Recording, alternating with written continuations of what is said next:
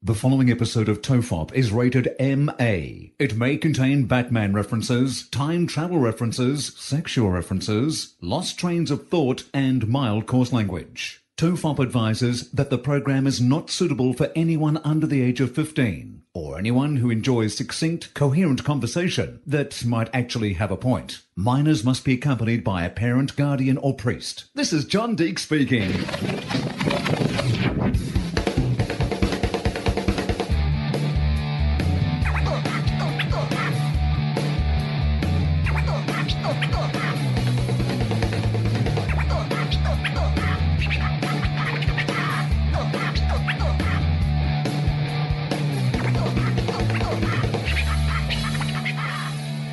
Everyone relax. This is Tofop. I'm Charlie Clausen.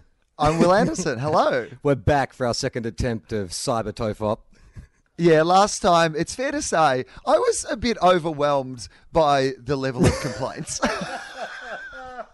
You know what's funny is I too was kind of overwhelmed, and I s- late one night I'm like, do I send an email to the guys and just say, hey, maybe we should just because I know like part of our mythology is we're shit at stuff, and you know we have bad bad sound quality, but. Now that we have kind of patrons, I feel like a responsibility to deliver a better product. Well, the funny thing was uh, that Mike Howell, our super producer, um, sent me a message and sent me said you can have a little preview listen to you know how it sounded, and so I had a preview listen and I was rapt. So um, I was really like shocked when people were like, uh, "What's with the shit audio Yeah, I- quality?" and I was like, "Well, a you think- must." You mustn't have listened to some early episodes." I think it's the equivalent uh, of celebrating a goal too early. Like we were that kind of guys, just come on the ground. You know, we got a, just a couple of cheap touches and, and, you know, kicked a goal, but it was dead in front.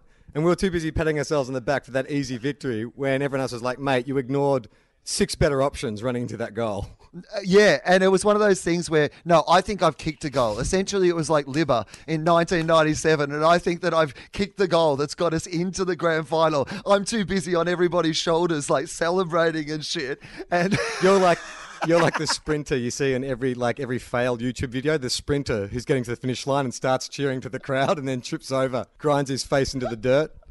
or, or or just the guy who's running along and thinks he's winning the race and starts doing the big finger up at the crowd, and then just someone sneaks behind him and wins the actual race. That's what I was like. My uh, brother tells a story about my my eldest brother watching him at like a sports carnival when they were, I guess they would have been uh, uh, twelve and fourteen, and uh, uh, the younger brother was saying that uh, you know Matthew, who uh, was never really like an athlete, was in this four hundred meter race. And was actually winning, and he felt this like swell of pride. He's like, "That's my brother. That's my big brother out there." And then, about hundred meters before the finish line, Matthew tripped over his own feet, hit the ground, and came in last. It's like it was that brief shining moment of I guess it was pride, and then that quickly went away. Um, I, I've told you the story before, but it's my, like my favorite story from high school about Ramesh Harry Chandran. Uh, and Ramesh was the guy who every year we would have to do this like fitness test in PE. And what one of the components of it is you had to run two laps of the oval and they would time people, you know, with the laps of the oval. And Ramesh would always, like, first lap around, like he would be winning the fitness test. And then second lap around, two years in a row, ended up going to hospital in an ambulance.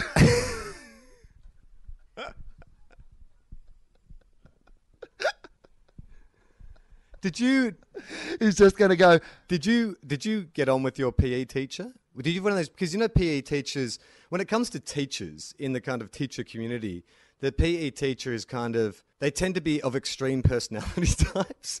And we had a teacher when I was in uh, sort of you know my junior school that it was a ticking time bomb, and we knew with just the right amount of provocation you could get like you could get the reaction out of him. And we even made him cry one day when we were playing cricket, where he said, "Look, if you're gonna go for like a, you're gonna tonk it, just don't hit it over the fence because you know then we have to go get the balls again."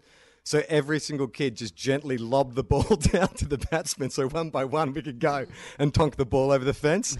and I remember seeing him just kind of staring at us, and he just took off his whistle, put down his clipboard, walked over to the stands, and just sat down and put his head in his hands with just the body language of a guy who was like why did I, I chose this profession? I've got no one to blame but myself for this for this situation. and I'm not even getting the perks of being a PE teacher at a girls' school where I can sleep with the students. Well, we don't know that he didn't have those perks.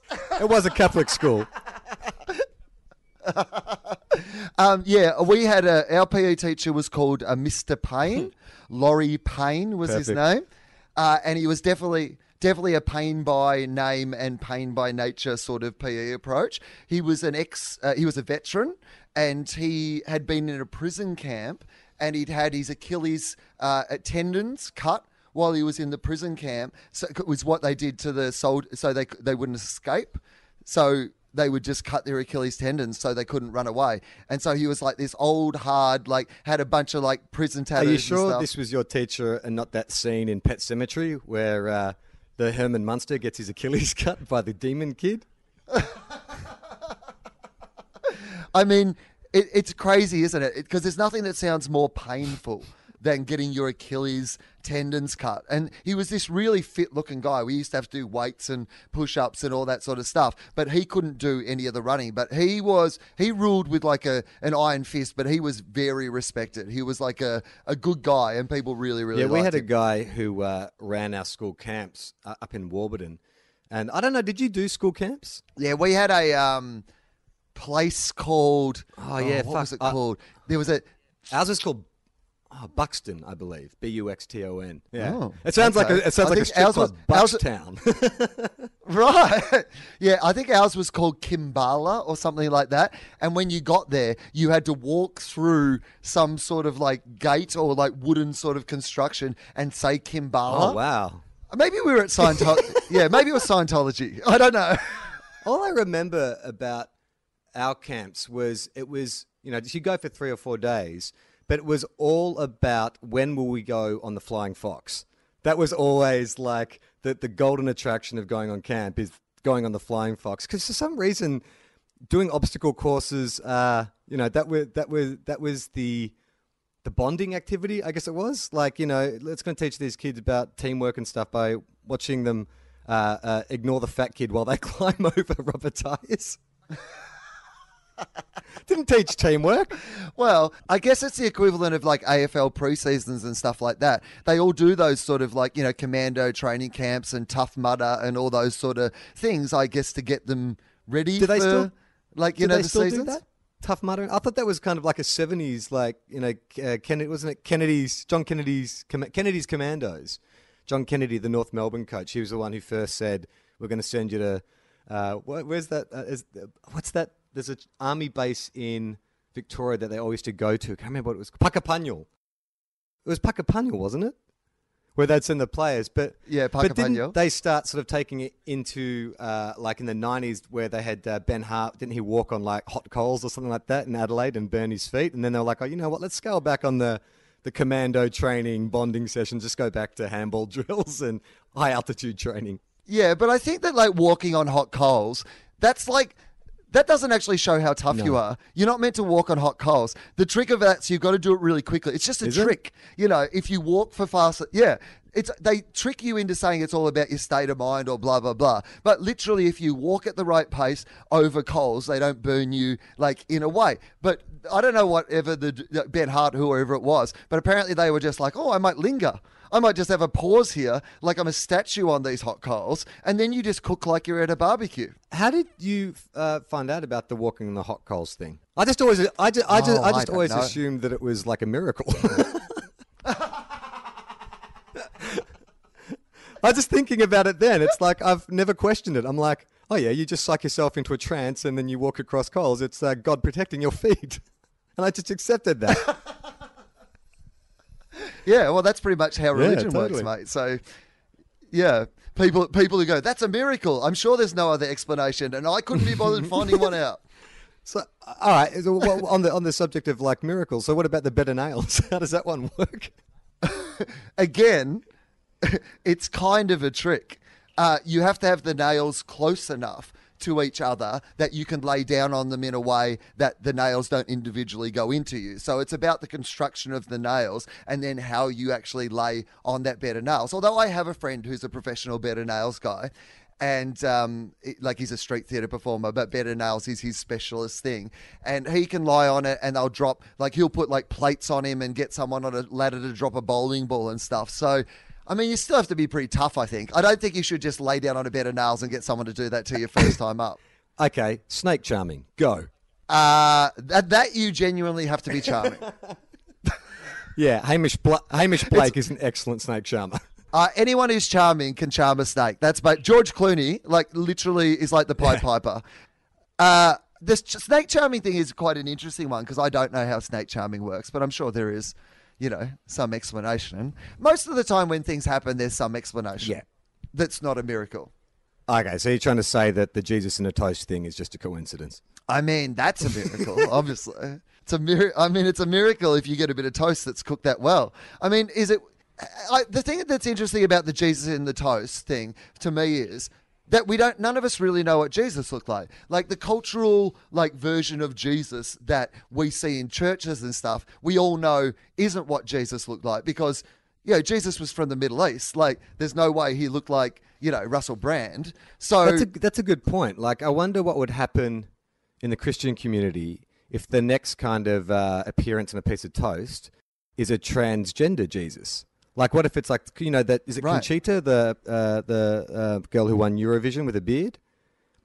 If that's how the next appearance of Jesus appeared on a piece of toast, I wonder, like, because it's really all about interpretation. Like that to a to a modern Christian could be their image of Jesus Christ, but I wonder if it would be accepted by the uh, wider Christian community. Could you have a transgender Jesus? I, f- I feel like if they're accepting images on toast, they're in no position to be making rules about who what else, what else that image could be. What happened? You flinched. Uh, I heard a noise like there was a train landing. A train landing? You know how trains, you know how trains land. a fly, you know, one of those flying Yeah. trains just yeah, a flock, landed. a flock of trains just went past my window. Uh, is that the, and, and now It's a uh, what's, second- what's happened on the Skype is you're in this like now you basically look like you're in some video I would see on at Rage at three o'clock in the morning, like back in the seventies, what they thought the future would look like. That's really what I'm getting of you right now. So it's kind of cool. Hey, I um, have been meaning to ask you because we didn't do it in the in the last podcast, but you finally went and saw The Force Awakens. I did. Yes, What- yes, yes, I did. Um, for my birthday, I went and saw it because I completed it because I'd seen the first 30 minutes and then we'd been evacuated from the cinema. So I had then waited a few months and I kind of heard what people thought and I was ready. I was like excited to go and see it. I don't know. I mean, it had a lot of potential, but I just, as a movie, I just kind of felt like you know, all the ingredients were there, but I just didn't feel like the meal was as satisfying as I was hoping it was going to be. Yeah, I felt like it was it was a satisfying meal at the time, and then as I went away from the cinema, the kind of glow passed, and I was like, ah, I think it was just it was it's one of those weird things. I always in this era of reboots and and you know relaunching of franchises and recycling ideas, you know, at a faster and faster rate. There was one film that came out that I think completely typified what doesn't work about this kind of this the whole I guess movement. It was the Footloose remake. Did you see that? And the strange, Uh, yes, yeah, yes, I did. The strange thing about it is they obviously wanted to tip their hat to the original while also updating it for a new audience. But the stuff that they chose to tip their hat to was uh, uh, uh, did not fit this new timeline. So, or this this new era. So it was a modern film with modern music and a modern kid, but he was driving the same old Volkswagen uh, uh, Beetle that Kevin Bacon drove, and he was dressed in kind of. 80s clothes and so it was what's the word is it anachronistic or anachronistic it's just those things didn't go together the film didn't know what it wanted to be and i kind of felt like with the force awakens and even jurassic world it's like you are not getting a new story. You're getting a kind of um, a highlights package of things that you enjoyed, and it's just. I think The Force Awakens is better than Footloose and better than Jurassic World, but it's still this kind of hollow feeling that oh, there's no new ideas to this. You just played a cover version of, of what I liked. Well, that's what it is. It's a tribute movie. Yeah.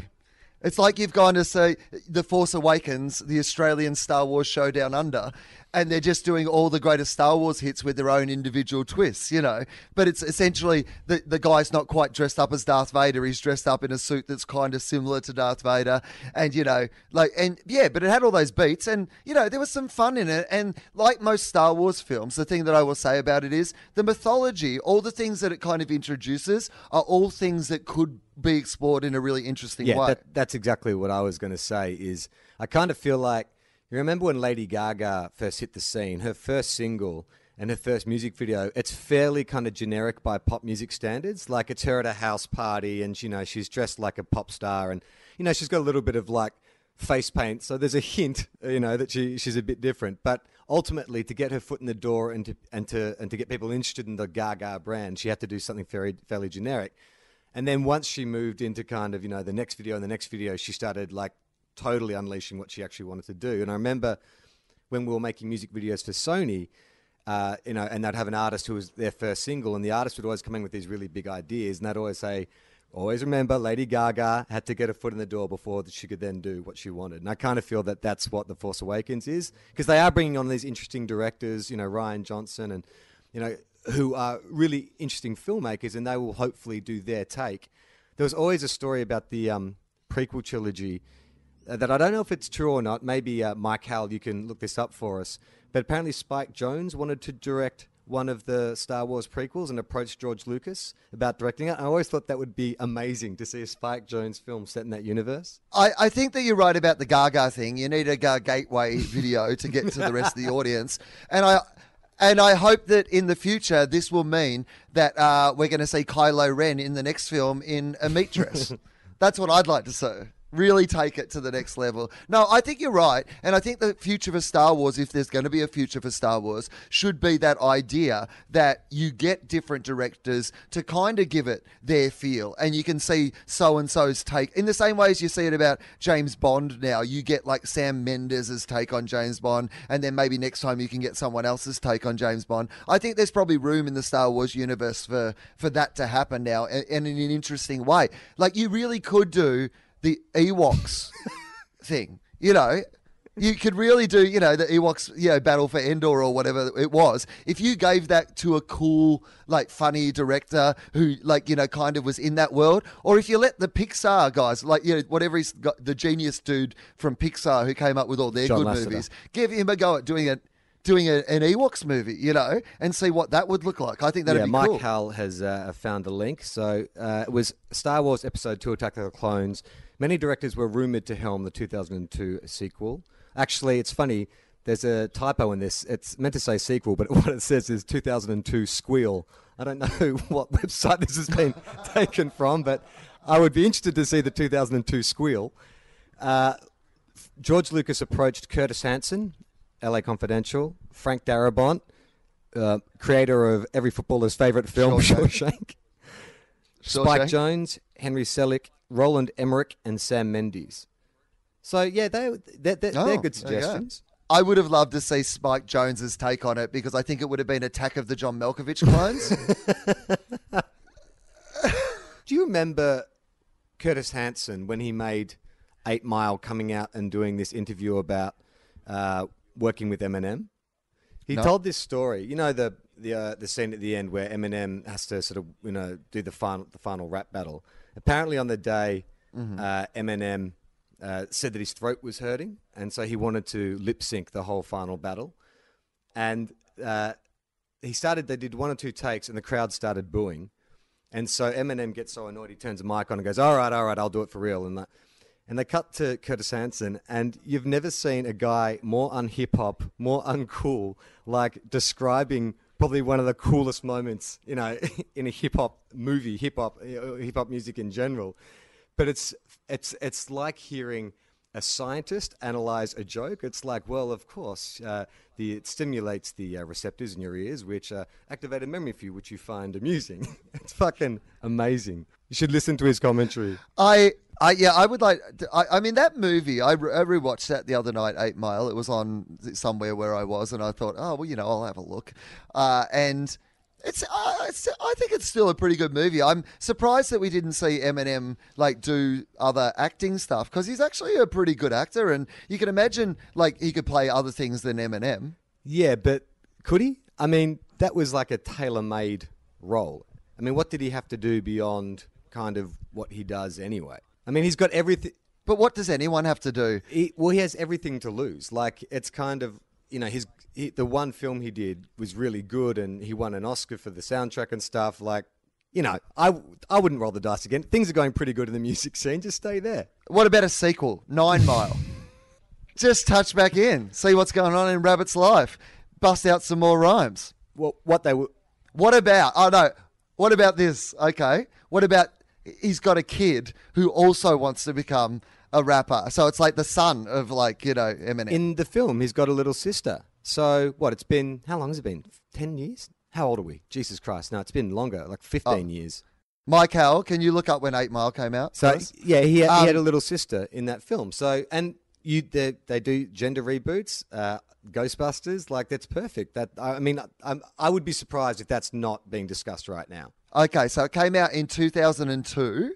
So the kid was like young then. So you, uh, right sort of age. So you can kind of like, you know, kids like 18, 19, 20, let's just say, uh, wants to become a female rapper. You can redo the whole thing with commentary on the world of what the women's place in the kind of largely misogynist kind of feeling of like rap battles. You could kind of have that whole thing around, you know, that women, you know, kind of can't battle and it's not their place and the insults that women get in that situation of the misogyny. And I reckon it's the Creed.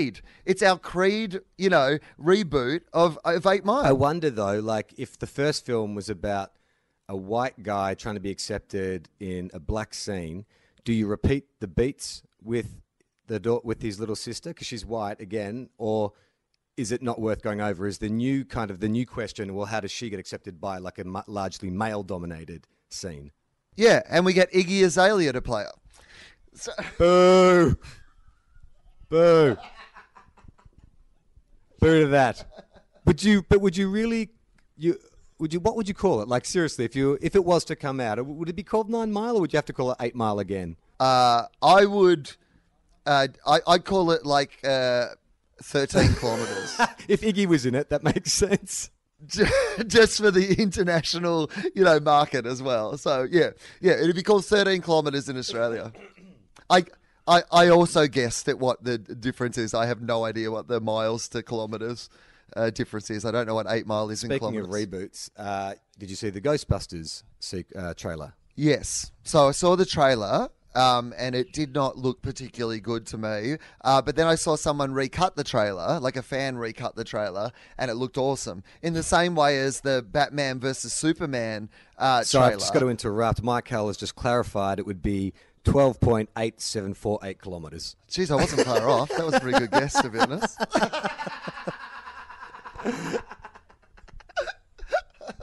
it's rare that I guess and get things actually that close. I'm, I'm pretty happy with that. I'm like, all right, nice one, Andrew. Yeah, I think the thing about that Ghostbusters trailer was that it just it wasn't funny. Like, I mean, the original film Yeah. is first and foremost a comedy, but this one seemed to focus more Right. on the sci well, the paranormal fantasy aspect. But Paul Feig is a comedy director, and all those women are really funny. So I'd hope the movie is going to be funny. I mean, I- did think it was kind of weird and problematic that all the white, you know, women are smart, successful science types, and the, you know, they still went with that kind of black, you know, sassy, I work on the rails sort of character in a world where you're doing the women in like, you know, you're kind of going, hey, this is us making a statement. You're still like, but the black person can't be a scientist still. Yeah, yeah. It was just the whole thing. Kind of again, it felt like that. Uh, they're saying it's uh, they're saying it's a complete reboot, as in this is not a sequel. This is not you know there were no events of 1984, but by the same ti token, there's like scenes that seem directly lifted out of the old one, and I just don't understand uh, who that's for. Like, because the, if they're trying to get a new audience, then why are they honouring these old the, these old scenes? Because the kids aren't going to know them. It just seems it just seems confused. But having said that, I didn't like the trailer for Spy, and ended up quite liking that film. Yeah, that kind of made me laugh. I thought there was some good moments in that film. Uh, I was going to say with the Footloose reboot, what they should have done with that, it should have been a story about a town that was so strict that people there could not even see the original movie Footloose. And it was about like all these kids who wanted to like have a night where they played Footloose, and then they could all dress in those clothes and like have the tribute because they were tributing Footloose. You know what I think would be a great sequel for Footloose would actually be uh, a prequel, and it would tell the story of a young pastor who moves to a town where dancing is rampant and it's out of control and people are dying, and this one brave pastor takes on the system to ban dancing and save a town. And you could, You know what? That's and you could call it foot stop. foot tight. foot tight. foot tight. The Footloose prequel. I like it. I got to be honest with you. I like it. Who do we cast as a young John- Who, who John- played the John it Lithgow. wasn't No, John, Jon Voight. Lithgow. No, John, John Lithgow. Yeah. That's who I mean. Uh, who's a, who do you cast as the jo- the young pastor John Lithgow? It's got to be someone who can. I reckon it's someone. The Okay, guy who on. plays Foggy Nelson in Daredevil. He's got a, like a John Lithgowish quality, Oh, and he could right. He was in the Mighty Ducks. and, and he could play like a Baptist minister or something. Don't you reckon? He could do Southern because he's yeah, yeah. He's a really good he's actor. Southern, isn't he? John Lithgow. That, I get the feeling is like fire and brimstone. Hang on, let's just. Uh, Michael, can you just uh, bring up the synopsis for Footloose? Because I just need to clarify. The Yes. reason they banned dancing in the town is because kids got drunk and were driving back from a dance party and smashed their car and died. And from that, they extrapolated that they should ban dancing, which is kind of like this the situation in Sydney right now. Mike Baird is Right. is the preacher from Footloose. I mean, it is one of those things where um, th- it, they they really didn't go to the problem, which was drinking and driving. It wasn't the dancing that was a problem. You're really blaming the wrong bit of that situation, to be honest. Ban drinking and driving. That's the simple solution. Yeah, Okay, what do we know about Footloose? Have yeah. we got okay, some details? so uh, a classic tale of teenage rebellion and repression features a delightful combination of dance choreography and realistic and touching performances. When teenager Ren McCormack and his family moved from a big city Chicago town to a small Midwestern town, he's in for a real case of culture shock. Though he tries hard to fit in, the streetwise Ren can't quite believe he's living in a place where rock music and dancing are illegal, kind of like being in Sydney. However, there is one small pleasure. Ariel Moore, a troubled but lovely blonde with a jealous boyfriend, and a Bible thumping minister who is responsible for keeping the town dance free. Ren and his classmates want to do away with this ordinance, especially since the senior prom is around the corner, but only Ren has the courage to initiate a battle to abolish the outmoded ban and revitalize the spirit of a repressed townspeople. So it doesn't say why it was banned, it just says it was. Maybe you should go to Wiki. Can we Google what why was yeah? let's go to Uh, Wikipedia Mi- or Google Mike, how why. can you look that up for us? Can you just Google why was dancing banned in Footloose? Yeah, I want to know that. I need to know what the initial is. I think you're right. I think your memory of this is pretty good, but I will say that I reckon in the in the prequel, it's got to be really bad. Like it can't just be one incident. It's got to be dancing's out of Yeah. control. You know, everyone in the town's just constantly dancing. There's a lot of dance related injuries. People's relationships are breaking up because of dancing. Maybe you could sort of put like kids love the supernatural. Maybe there's a curse on the town, like they've been cursed to never stop oh, dancing, Oh, yeah. and then a holy minister has to come to town and save them. Okay, it's more an M Night Shyamalan sort of film now. All right, now let's keep it. We'll keep it in the. In, we'll keep it in the in the realm of, of the of the believable. So, why would dancing be out of control in a town? Yeah. Why? Okay. Why would it? Well, I mean, it's got to be because of sex. Like sex, you know, back then, because you're thinking about the time period it's set in, right? Like, you know, sex was a big thing, and like dancing. It's why, like, all the, you know, that you, should never let if you've got a partner, never let them go on like Dancing with the Stars or whatever, because that essentially just means I want a Yeah. divorce. Because you can't you can't dance with someone for eight hours a day without fucking. It's impossible to do. I don't think anyone in the history of dancing has ever danced with someone for eight hours and not had sex with that person. You're you're obviously never 16 at any time then, because that's all I did was dance with girls and never have sex with them. I, I, I danced and tried desperately to hide my erection. But I would have thought if it was eight, you know, if it was like eight hours a day, like sex, sexy dancing. So I reckon sex, and then someone dies. Like I, I maybe there's some dance related injuries, but I reckon it's someone died. You know what you do is uh, you merge two dance movie franchises for this prequel. Do you remember um, Lum- Uh-huh. Lambada, the Forbidden Dance? Is it the Lambada? No, La Mumbo. Oh yeah, yeah. La Mumbo, Black Mumbo, Columbo, the La Lambumba, La Bumba. Yeah. No, La Mumba. Uh, Mike, how can you look up the Forbidden Dance for us, please? It's. It's. oh, I knew it a second ago, but now your stupid fucking versions of it. Lam- no. Banana. Yeah, lumbar, lum, lumbada. The forbidden dance. Lambada. Lambada. Lambada. Lambada. Da, da, da, da, da, da, da, da, da, da, da, da, da, da. Yeah, that. So, so you merge.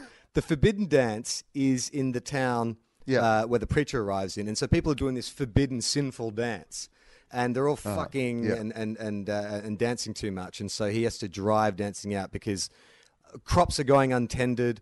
Children are being uh, abandoned in, in their homes because all the adults are doing is dancing and fucking because someone introduced Lambada. Okay, here we go. Look at this. Um, according to the musical, dancing is banned because the pastor's son, this is great for our uh, prequel, the pastor's son dies in a bridge accident after a night of doing drugs and partying. The pastor goes on to ban dancing. Again, again, Right. You've missed what killed him. Right. Look, we can't ban drugs or bridges. They're both very important things for our community. So dancing's got to go. Well, that that does make a lot of sense for the for the prequel. So he arrives with a son. So he's a you make it like Seven. He's Yeah. like Brad Pitt in Seven. He's new to town. Uh, oh no, that doesn't work because Brad Pitt's baby wasn't born in that film. you, you, got to make him a guy who's got like a what fifteen year old son. Yeah, he rides with a fifteen year old son. Yeah, and he's a single dad, I guess. Ah. like he's a pastor, single dad coming to town. Maybe he maybe his wife died from a dancing relating incident, so he'd seen the dangers of. you, what you do is you start the film with like you know how they what do they call it's like a before like a Michael Bay film or a Shane Black film. There's always like a, a cold opening where Right. you know you see a young couple in love and she goes and hits the dance floor and then I don't know maybe like a like a lighting fixture falls down and a lighting cable hits the floor and she gets electrocuted on the floor and he's like no so he's always known dancing is extremely dangerous. That's the that's that's the cold opening. How about it's that um, t- to merge yet another dancing franchise into this movie if we're going to go for it?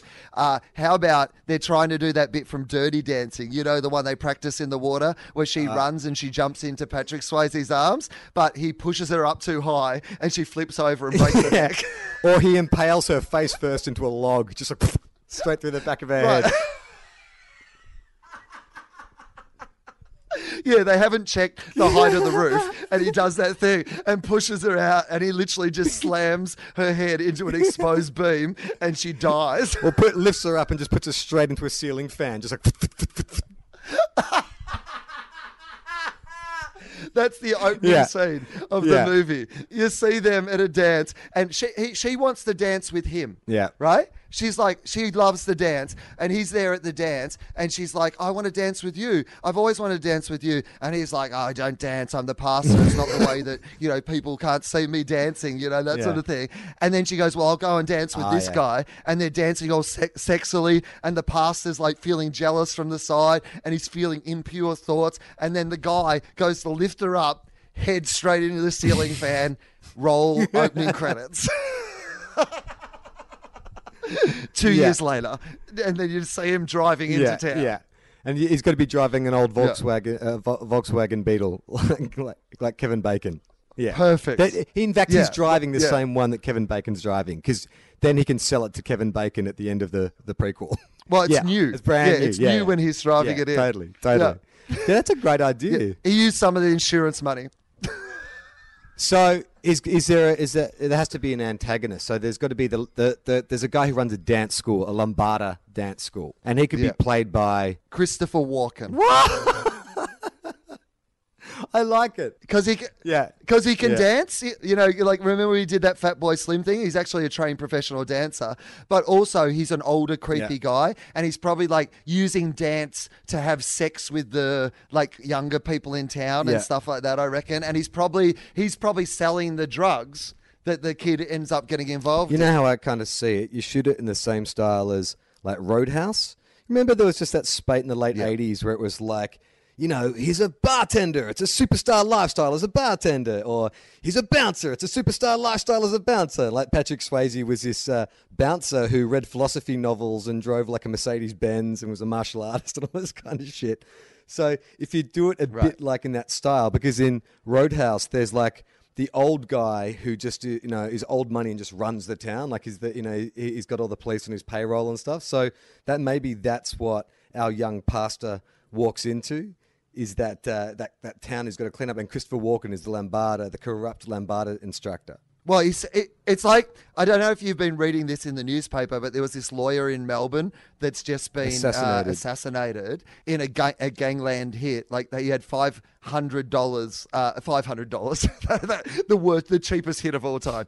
He had uh, five hundred thousand dollars uh, b- bounty put on his head. And they were saying in the paper today that it started at 100,000 and no one would kill him. And then it went up to 200,000 and no one would kill him. And the police went round and warned him when it was 250,000 that they were like, hey, there's a bounty on your head. And this guy still didn't leave. And it got up to 500,000 before someone went, oh, fuck it, I'll do it for half a million dollars, right? So they've killed him. And the person that they had told at the time who they believed the hit was a guy who runs a chain of very prominent pizza shops in Australia, like ones that, you know, most Australians have been to at some stage. So I think it's that sort of thing where like Christopher Walken runs this like dance studio or these dance parties or whatever, but it's really because he's the organized crime guy in town and he knows that's the best way to get the drugs out to the kids, to get the hooch out to the kids, to, you know, kind of control the town. But he's got this kind of front of being, you know, the dance But guy. he's also an awesome dancer. Like, there's got to be a scene in which, like,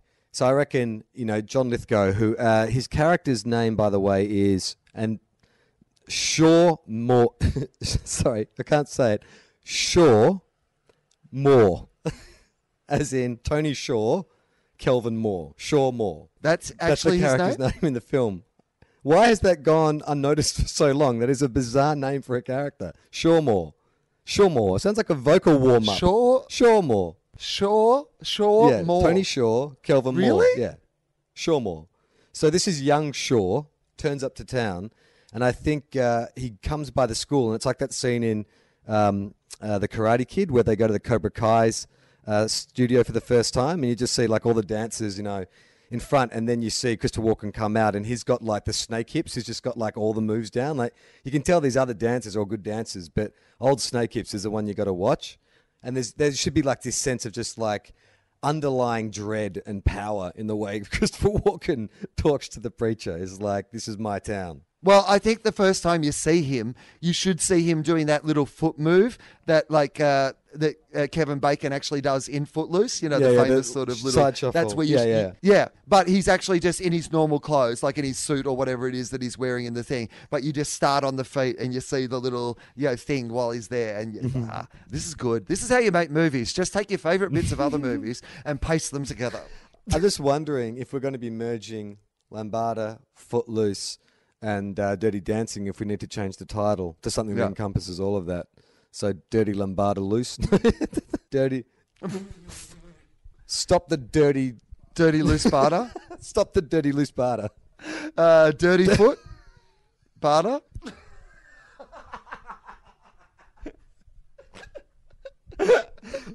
we could call it dirty foot barter. I like it. dirty foot. Dirty foot. dirty yeah. foot. Dirty foot.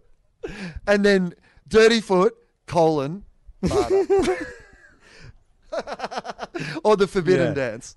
Um, so no, we, we call it's the Footloose prequel. We're just stealing good bits from other films so, to so, make it. We're not going so to not, We'll we're still not- call it foot tight. yeah, Okay. foot tight. I mean, that's it's got to Yeah, be right. And so, and so he comes to town. He's got his kid. Uh, he's experienced no joy since his wife died dancing. The kid's never been able to dance, obviously. So you get a little bit of that. Like you get a little bit of like almost like the Kevin Bacon story in that like this kid co- and he's like I want to dance and then he gets he falls in with that wrong dance crowd and then shit then shit Mm. yeah, gets yeah, real. yeah. I think there's got to be a scene where he sees like because because he's trying to restart his life, he's disconnected from his teenage son, and his son. Looking Yeah. for th- something to do in this new town where he doesn't have any friends, falls in with the Lambada crowd. And then Oh, it yeah. becomes a question of he's torn between two fathers because one father is there for him, has all the time in the world, but his motivation is sinister. Where his real biological father is Right. just trying to make the best life he can, but there's demands of his job and the grief of uh, losing his wife all those years ago. I mean, I, th- I, I like the, I, I like the idea that um, not only there's that, but I, can we use modern songs? I know in Dirty Dancing you have a tr- trouble with the fact that they use a modern song. Uh, it's a time travel film. Uh, can we use that? Can we have him just sitting around listening to "Careless Whisper" by Wham? Like you know, I, I'm never going to dance again. My guilty feet have got no Hang on, rhythm. are you talking about the pastor or the or the pastor's kid? yeah, the pastor. Okay, the pastor. the pastor. Because I think the pastor, I think the pastor always wanted to dance. This is the thing. He would have wanted to dance with his wife back then, and you, there, maybe there's even scenes of him, like you know, dancing at home, like as if he's like ghost style. Mm. Okay, like as if she's there, he's dancing at home, but he can't. But he can't bear to like dance in public because you know it brings back the yeah, memories. totally. So if that's the if uh, Footloose took place in was it 1984, 1985? Hang on, let's look at 1984. So how what how long a prequel is it? Ten years, I guess. So John Lithgow would be in his he'd be in his 30s when he's there with his 15 year old son. Yeah, so let's say 10 years. So 19 it's 1974. Yep. So he's not listening to Careless Whisper. It's more like the Village People. It's disco. Yeah, it's true. it's not quite the same though. It doesn't, you know, it's, it doesn't have the lyrics. I'm never going to dance again. That's the I'm sure we can find I mean, I'm but- sure we can find another song with the word dance in it. I've got a feeling there's others out there. Okay, all right. I'm fine with that then. I'll, I'll compromise on that. uh, Uh, yeah, I, I, I like it, but then we have to see like it has to actually be John Lithgow the hero. Like the the banning dancing has to kind of actually shut down the Yeah. crime. You know, at the end, we want it, we actually want to see him be the hero at the end, so that we understand that it was actually at the time. It maybe it was necessary to shut down the yeah, dance. yeah. But then, because I guess at the end of the original film, Footloose, they come to an understanding, don't they? Like he sees that his daughter's happy, and does he come to the dance and hug his daughter or something? I can't remember. How is that resolved? I guess it would be unusual if the film was left with an open ending where the father's fuming that his uh, his daughter's boyfriend's brought dancing to the town. It's never resolved. I'm assuming they tied up that loose end. Do you remember that bit in Footloose right after the credits? I stayed till after the credits, and it was just John Lithgow sobbing and cutting himself. Mike- it was really disturbing. Michael, could you just go to Wikipedia and look up the detailed synopsis of uh, Footloose and find out if there's a scene where uh, Shaw Moore goes to his daughter and and and you know and reconciles with her? I, I think there might even be a YouTube clip. See if you can find something for us. Thank you. There must be. I mean, there must be. A re- you can't imagine they would have made that film without some sort of reconciliation. In By the end. way, what are we going to be calling if it's Shaw Moore? What's his son's name? Uh, oh, that's good. So his name's Shaw Moore. So the last name's Yeah. Moore, right? Uh, maybe his uh, his son's name is Do Do Moore, and he's always on his back for him to do more. or Demi? Uh, uh, or, or maybe it's another rhyming one. Is that the idea? Well, Should his name be well, like his daughter's know? name is Ariel. I mean, sorry, that's his. Yeah, the pastor's uh, daughter's name is Ariel, so she doesn't have a rhyming thing. It's not like a Kardashian thing. Shaw Moore. Okay, so maybe it's uh, maybe it's another part of the television. Could you then. uh, if she's aerial, then it, he, maybe he's remote. Remote more. I like it. Yeah, that's good. Little Remy. It's- Remy yeah, remote Moore. These are my these are my kids, remote and aerial. We love Uh, yeah, them. Remy Moore. Perfect. Um, Okay, so beautiful. okay, so the kid gets uh, drawn into the dangerous world of lambada dancing, and so I think what happens is it's Yeah. on the surface. There, there's a surface world of lambada dancing that everyone knows, you know, but there's actually also like a street level lambada. There's unsanctioned lambada dance offs, and that's what the kid gets drawn into. Okay, well now you're in you're, you're stepping into the world of like your step off Yeah. movies and step up movies, that Yeah. sort of stuff. You know, your underground. Now we're getting that sort of you know Fast and the Furious crowd in. You know, that's that's that's that's your angle. I like this. Okay, yes, go. Okay, so here's what happens. Reverend Moore is rehearsing his next sermon in a chapel, and Ren comes in and listens. When the Reverend notices him, he stops and they talk. Ren tells him they're having a dance at the Cotton Gin in Basin, and he wants to take Ariel as his date. Ren promises to be respectful to Ariel. He tells the Reverend the dance means a lot to him, but his daughter means more. Hey, sure, more, your daughter means more. Ah. He won't go to the dance if he can't take Ariel. The Reverend has to decide, and Ren tells him, "You ought to do. You you ought to do. You you got to do what you got to do," and thanks him and leaves. During the sermon on Sunday, Reverend Shaw tells the congregation that we all need to take responsibility for our own lives. He explains that we have to trust We can't hold on forever. He announces the senior No. class is having a dance in the basin, and he hopes they can all go and support it. Ren and Ariel and the other students smile and cheer. That's a beautiful message. Ah, yeah, that's beautiful. That's nice. So that's a really nice ending. I so like that, actually does tie in because although he's posited as the the antagonist or the villain of Footloose, he actually isn't a villain. Mm-hmm. He was trying to save his town. So that fits in perfectly with our hero's journey in the prequel, Foot Tight. He's a Right. he- Perfect. He's I a, mean, think he's a he's a- yeah, he's a moral man who just he made the call that he thought he had to make to save the town because this Lambada, uh, this this underground Lambada dancers are getting out of control. Because I guess the thing is, Will, once you allow Lambada into your town, then you're inviting drug dealers into your town, gambling, prostitution, and that's what would go on at these meetings. Like you know, he smokes a joint on his first time there, and then you know, steps it up a bit to uh, ice, and you know, then he's onto the horse, and then before you know it, he's like sucking dicks for eight balls. I mean, I don't even just think that. I mean, just even the other dances you have to worry about. You know, if you open the door to the Lambada, then suddenly you've got Macarena in yeah. town. You know, people are definitely doing the YMCA back in that era. There's a whole range of like, it's a gateway yeah. dance for other yeah, dances. The chicken you know? dance. I mean, that's. That's going to drive you crazy. Uh, you know, you're going to have people doing the bus stop. Uh, you know, there's the people going to be doing the time warp. There's a lot of there are too, because you could do the LMFAO, the that that Melbourne Shuffle dance. You could do the who is that? Psy, you know, Psy, the hey sexy lady, Oh, that one. Gangnam yeah. Style. Well, that's uh, yeah. Yeah, I. Yeah, I love that, that that's had one billion like YouTube views, and you still couldn't quite remember what the name of it was. Oh, it's not called Hey Sexy Ladies. Oh, no, it's called Gangnam Style. I hate it when the name of the song is not in the chorus. Oh, does he say gang? Does he say Gangnam Style? Hey, sexy lady. Yeah, Gangnam Oh, yeah, Style. he does too. I take. I apologize, Psy. I take it back.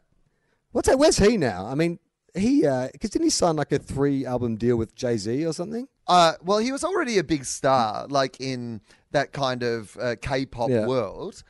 Uh, by the way, you should just explain to people at home what is going on right now and what I'm seeing down this Skype. So line. we're recording at about uh, 5 p.m. Sydney time, which is uh, Junior's dinner time. So he is quite uh, persistently sticking his face in between me and the microphone to let me know he needs to eat. Uh, could we just pause for a sec while I feed my dog?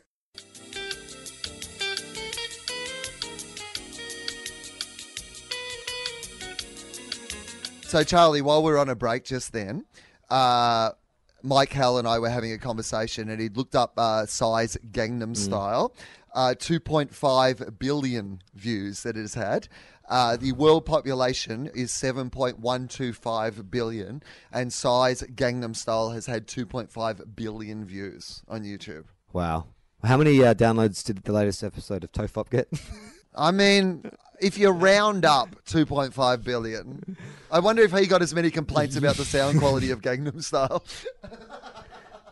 So, can uh, Michael, can you tell us where uh, Psy is now? What's the state of his uh, uh, record contract? Is he got a new? Si- I know. I know he did a he did a horrible, horrible single with Snoop Dogg called "Hangover," which was the weird music video which they vomit like streamers or something, or they vomit colored vomit or something. It's very weird, weird music video. But that I haven't heard of him since that. I mean, I guess he's still probably making K-pop and stuff, but does he even have to work again? Wouldn't you have thought after like Gangnam Style, he could just like you know sit back and just be Gangnam Style now? Oh, here we go. Let's find out what's Psy's up to. Okay, just Uh, as of the yeah, as of the middle of 2015, Psy is working on his next album. Oh, so there you go, the the much like awaited and expected follow up. Uh, YG Entertainment confirmed that the album's been delayed in order to work on a new direction to appeal to a wider Oh, audience. And I want to wider than two point five billion. How fucking wide are you going to get? I love when you get a, a single that's been viewed by 2.5 billion people and th- your record company goes, yeah, but I think we could be a, a bit more broad and kind of really get some people in. I mean, that's only a third of the people in the entire world. And half of the people in the world don't even have the internet. So you're really nailing it, to be honest, mate. Fucking hell! That's that. That is a, a, a that's a record executive desperate to keep his job. So I, I reckon we can go bigger. Right. I think we can get three billion minimum for your next one. Uh, so uh, it is unknown whether Daddy, apparently that's how he's referred to. Oh no, that's his single. It is unknown whether Daddy or his other uh, or his other singles released will appear on the album that is set uh, to be released later this year. So he's obviously put out some other singles that have not gone as big as Gangnam Style, Daddy, for example. On March 28th, 2015, he released a music video for his song Father. so there's a single called Daddy and another single called Father. Yeah, I feel like that's or, an issue. I feel like he may have some issue, some father issues. It's like if you see a stripper with Daddy tattooed on her arm, you're like, mm, someone needs to work through some things. yeah, yeah, that explains a lot. if there's one that says father on the other arm, then you're really in a lot of trouble. So it says on December 1st, uh, 2015, Psy released his seventh album titled Chill Jip Cider. Chill Jip Cider. I wonder if that's like a play on something. Chill Dip Cider. I mean, it must be right. You'd think. I mean, but maybe just not in a language we can Mike, understand. Mike, but, Mike Howell, I mean, can you it- Google it- translate that for us or find out what chill chill jip cider means, please? Okay, but it's out, and it's been out for like a couple of mo- yo, three months now, and we. I don't know. Have you heard much heat about Psy's, Daddy? Have you heard Daddy being dropped into anything? No, no, because I, I, I kind of have daddy issues. I can't, Right. and that I can't download it onto my phone. Yeah, I understand that. Um, well, I mean, I'm I'm interested. I'm interested to see his new direction and to see if it is more mainstream. Uh, More Yeah. mainstream like that than the biggest I'd, I'd like to see him really.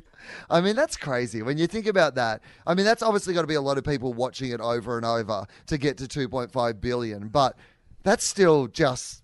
I mean, it's incredible. I think what they need to do, it's all about reinvention. They should go the opposite way and go ultra niche. Like he should be looking to move into kind of death metal or spoken word or something that is like, you know, I've I've got a third of the planet listening to my music. Now it's time to go into a different direction and see if I can drag the fans with me. Imagine if he just went into kind of, I don't know, like uh, acid jazz or something like that. Uh, yeah, I'd like to see it. I mean, you know, maybe just Psy on the decks, not even just just mixing stuff, you know, mixing stuff and dancing, or maybe like Psy and an orchestra, you know, Ah. like you know how the ba- big bands will go out with an orchestra. Yeah. I'd like to see si- and strings, you know, and the you know sit- yeah, Unplugged. go. a beautiful Yeah, oh, oh, acoustic good. version of uh, Hey Sexy Ladies Unplugged. Oh, no, it's not called. What's it called? Gangnam Yeah. Style Unplugged. No, when he does it acoustic, he calls it "Hey, sexy ladies." yeah. yeah. And he, and, yeah, I, I would love to see that. and he Just changes little- the lyrics uh, uh, to honor Lady Diana. It's it's it, Psy does an acoustic tour, and they call it Silent Night. brilliant. And Yeah. they do it in Easter, so it's Silent Night. Somebody at the company is like, "We've nailed this. This is brilliant. It's great. This is what people have wanted. They just want Psy to slow it down a little bit, you know, lo-fi Psy. That would also work. Science fiction. Uh, all right. Uh, is uh, Psy's seventh album is the Oh, so he- translation. so that's yeah, right. means. Yeah, so it's like uh, it's like Blur Yeah. with song two. Right. Yeah, I guess it is like Blur with Song Yeah. Two.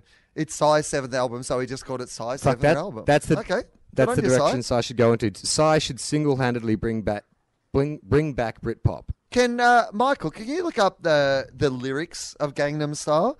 I would love to know what he was actually you know talking about because I know that he said "Hey to the sexy ladies," but I can't remember actually what the the rest of the lyrics of Gangnam Style were. Like what the message that Psy was getting out to the world that wasn't mainstream enough. Yeah, what was what That's was what his- I would what like. were the other lyrics? Were there any other English lyrics besides the chorus? Can you remember Okay, any here we go. Oh, here we go. All right. Uh, so Uh, a go. girl. Yeah, go on. All right. A girl who is warm and humane during the day. A classy girl who knows how to enjoy the freedom of a cup of coffee. Okay, well, yeah, sure.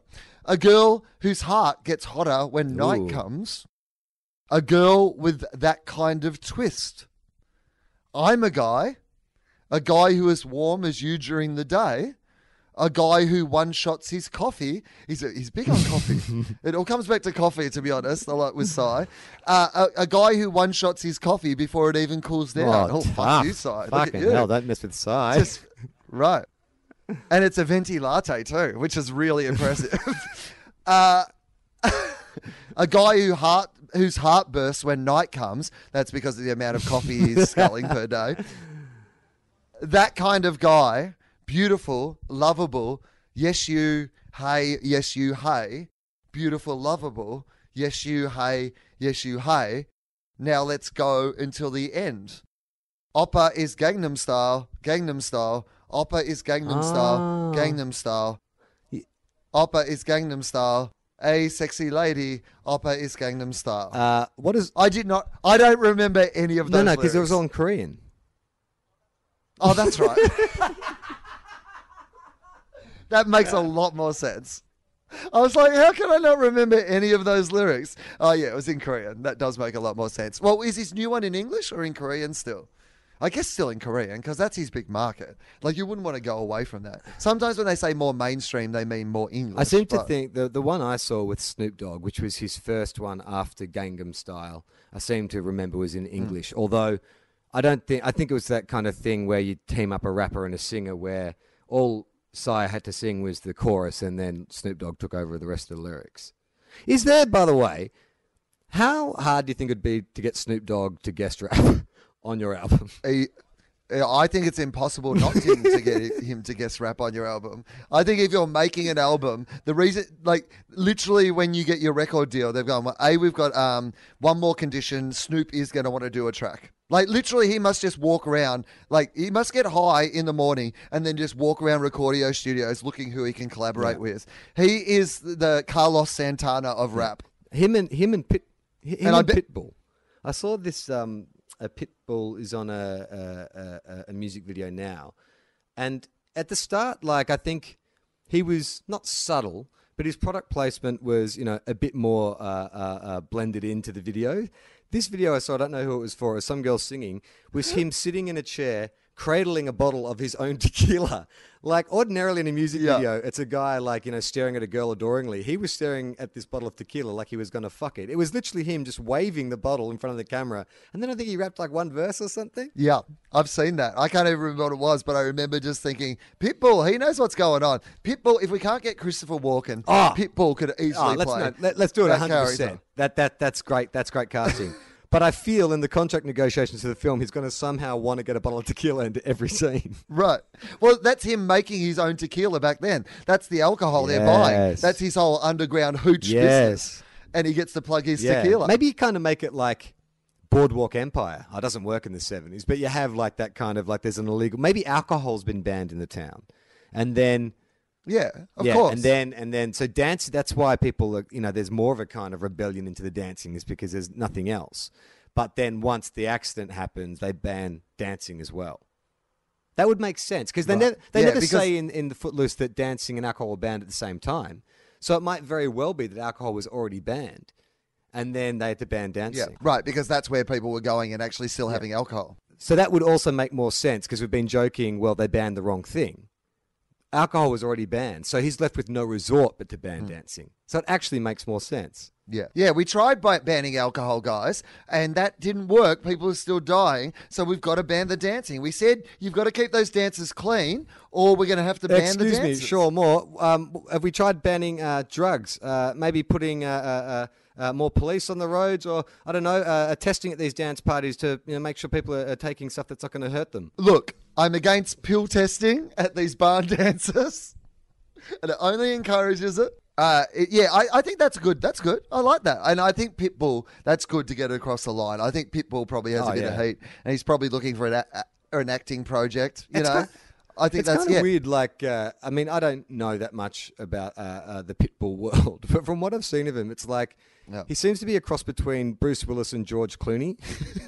that seems to be his image.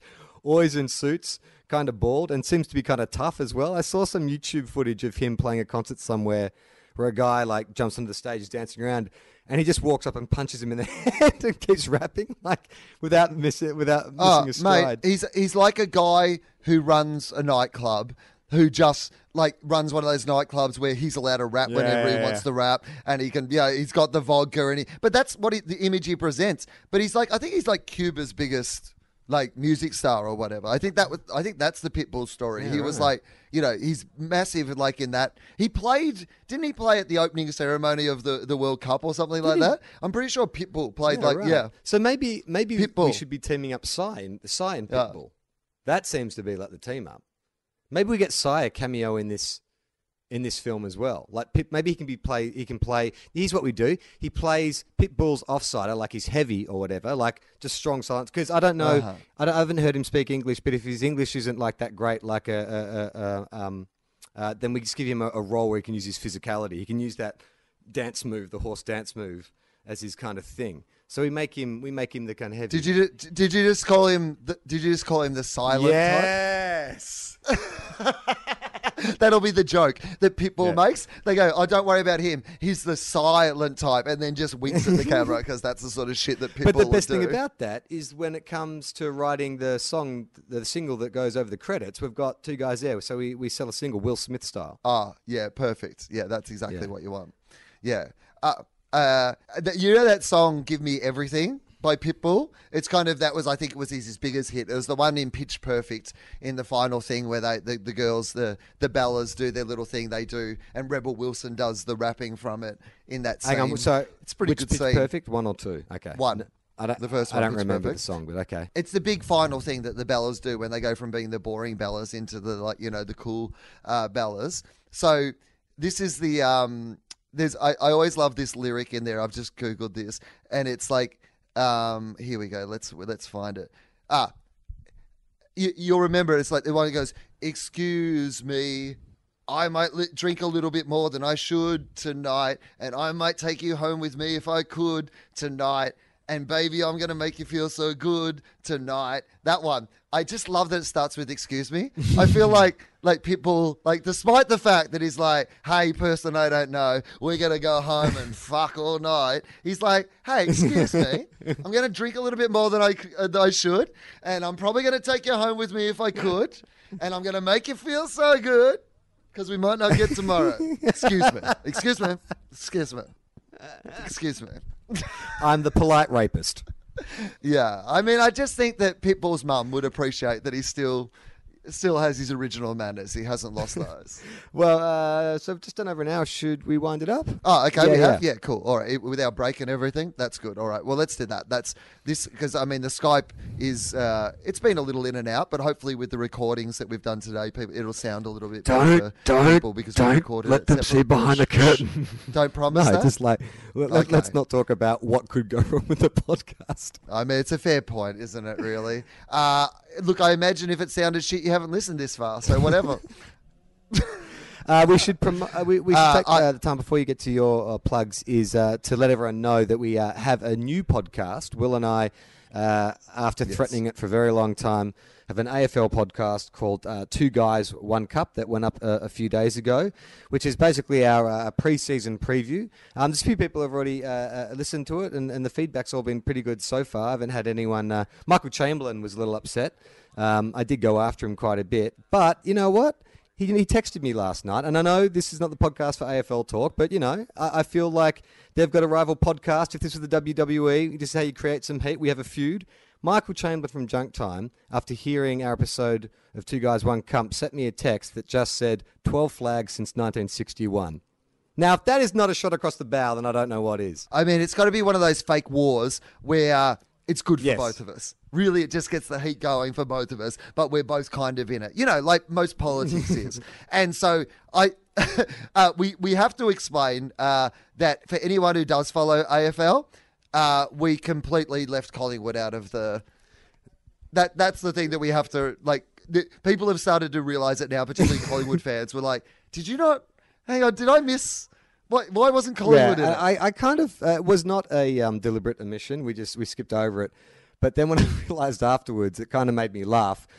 And we uh, have been experimenting with the idea of being the uh, the anti Herald Sun, in that Collingwood will get no coverage on our podcast, no mentions, only when things that go bad. Then they'll, then we'll talk about them. It's one of those things where, like, that's a totally TOFOP business plan because basically what we're saying is let's ignore the biggest, most passionate, loyal following football club while we do our podcast. So, you know, Like you guys have got Eddie McGuire and everything that he does. Um, can you explain uh, for the listeners at home uh, uh, about uh, our Patreon rewards for the live shows and when people will know about tickets and stuff for that? Because uh, I've been getting a few inquiries and stuff from people just going, "Hey, uh, when are we going to get a heads up about the live show?" The live show is April the 9th.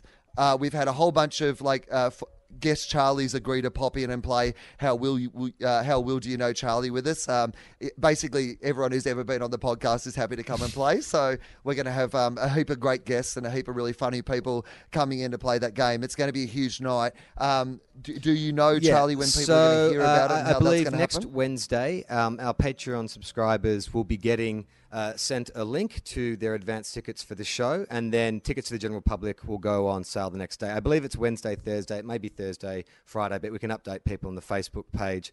Uh, the only thing I would say, I've had a few inquiries from people saying, "Hey, look, I've just signed up to Patreon, but they haven't deducted any money yet. Will I still get early notification?" And the best answer I can give is I don't know. I've looked for those people amongst our um, uh, amongst our Patreon list to see, and they, they're not listed yet. So I'll check again in a couple of days. And it could be the case that if we have some legitimate people who have signed up, but um, you know haven't signed up before, because it changes over every month, they haven't been updated to our list. Then we can potentially hold some tickets aside for people who signed up uh, to Patreon in the next two weeks, and then release those tickets after the fact if it sells out. I mean, there's, there hopefully not, but there may also still be tickets available the next day anyway. Right, absolutely, and then uh, it'll be on sale to everybody. Um, and yeah, it is on, on one night only. It's going to be a massive show. We have some awesome surprises up our sleeves. It's it's just look, it's just going to be great fun and a great party. So uh, come along and celebrate with us. It's going to be. Uh, uh, an absolute cracker. I, I am on tour at the moment. Fire at Will is my tour. Uh, this comes out on Sunday, so uh, Brisbane is done, but I am in Melbourne from Wednesday for four weeks, Wednesdays to Sundays. It's selling really well, so uh, get in early. Don't uh, message me in the last week and go, you're all sold out, I can't get tickets. Come early on when there's still a few tickets available. And uh, April the 7th at the Sydney Opera House, the first show is almost sold out now, but there's plenty of tickets available for the second show that night, so come and see that. Justin Hamilton is doing support, and then I've got uh, Perth after that. Okay, so Charlie. I- I've just got some uh, firm firm times and dates. So the special fan uh, Patreon subscriber pre-sale will start at 9 a.m. on Thursday, the 24th of March, and will end at 8:59 the following day. So you've got 24 hours to get in there and get your tickets, um, and then yeah, it's a sale to the general public uh, from, from then on. Okay, brilliant. There you go. Uh, that's some actual information for our Oh yeah, listeners. and so uh, uh, uh, if you want to check out any of the podcasts we've got under um, the Tofop banner, which is Wilosophy, uh, Fofop, That's Awesome, or Two Guys One Cup, you can find it at, at omny.com. Is that right? Om- Omny.com? Omnyapp.com. Oh, Omny app, omnyapp.com. O M N Y A E P P, omnyapp.com. Uh, or Omny Radio if uh, you want on your uh, like uh, players and shit like that. um, and yeah, I don't know anything. I mean, obviously, I just want to quickly say, um, Osher. Uh, Osher Günsberg is uh, on Wilosophy this week. I just put up that episode, and it's uh, it's it's it's really amazing. I've been sitting on it for a while because I had to edit a couple of things out because Osher was very um, open with me, and we talked about a lot of like pretty full on things, and he just wanted a t- couple of tiny things cut out. But that is finally up, and I really recommend people have. a Yeah, I actually just listened to it today, actually, and it's fucking awesome. Like, it's such a great uh, conversation. Like, Osher really kind of, um, he's so honest, and it's really amazing. The thing you forget about Osher is when someone's been on TV so long, you kind of just take it for granted. But then when you hear him talking about, you know, when he was on V and then Australian Idol, that's like, amazing. Like he's had more experiences in his career, like more huge kind of like experiences, and then to hear him talk about it and reflect on him with his new perspective is it's pretty amazing. I, I think it's a, it's a it's a really it's a fantastic conversation. I just loved it. Yeah, we had a, such a great time, and there is also 30 minutes of it that didn't get recorded because I'm a fucking idiot. So, which was also great. I'm Charlie Clausen. I'm Wil Anderson.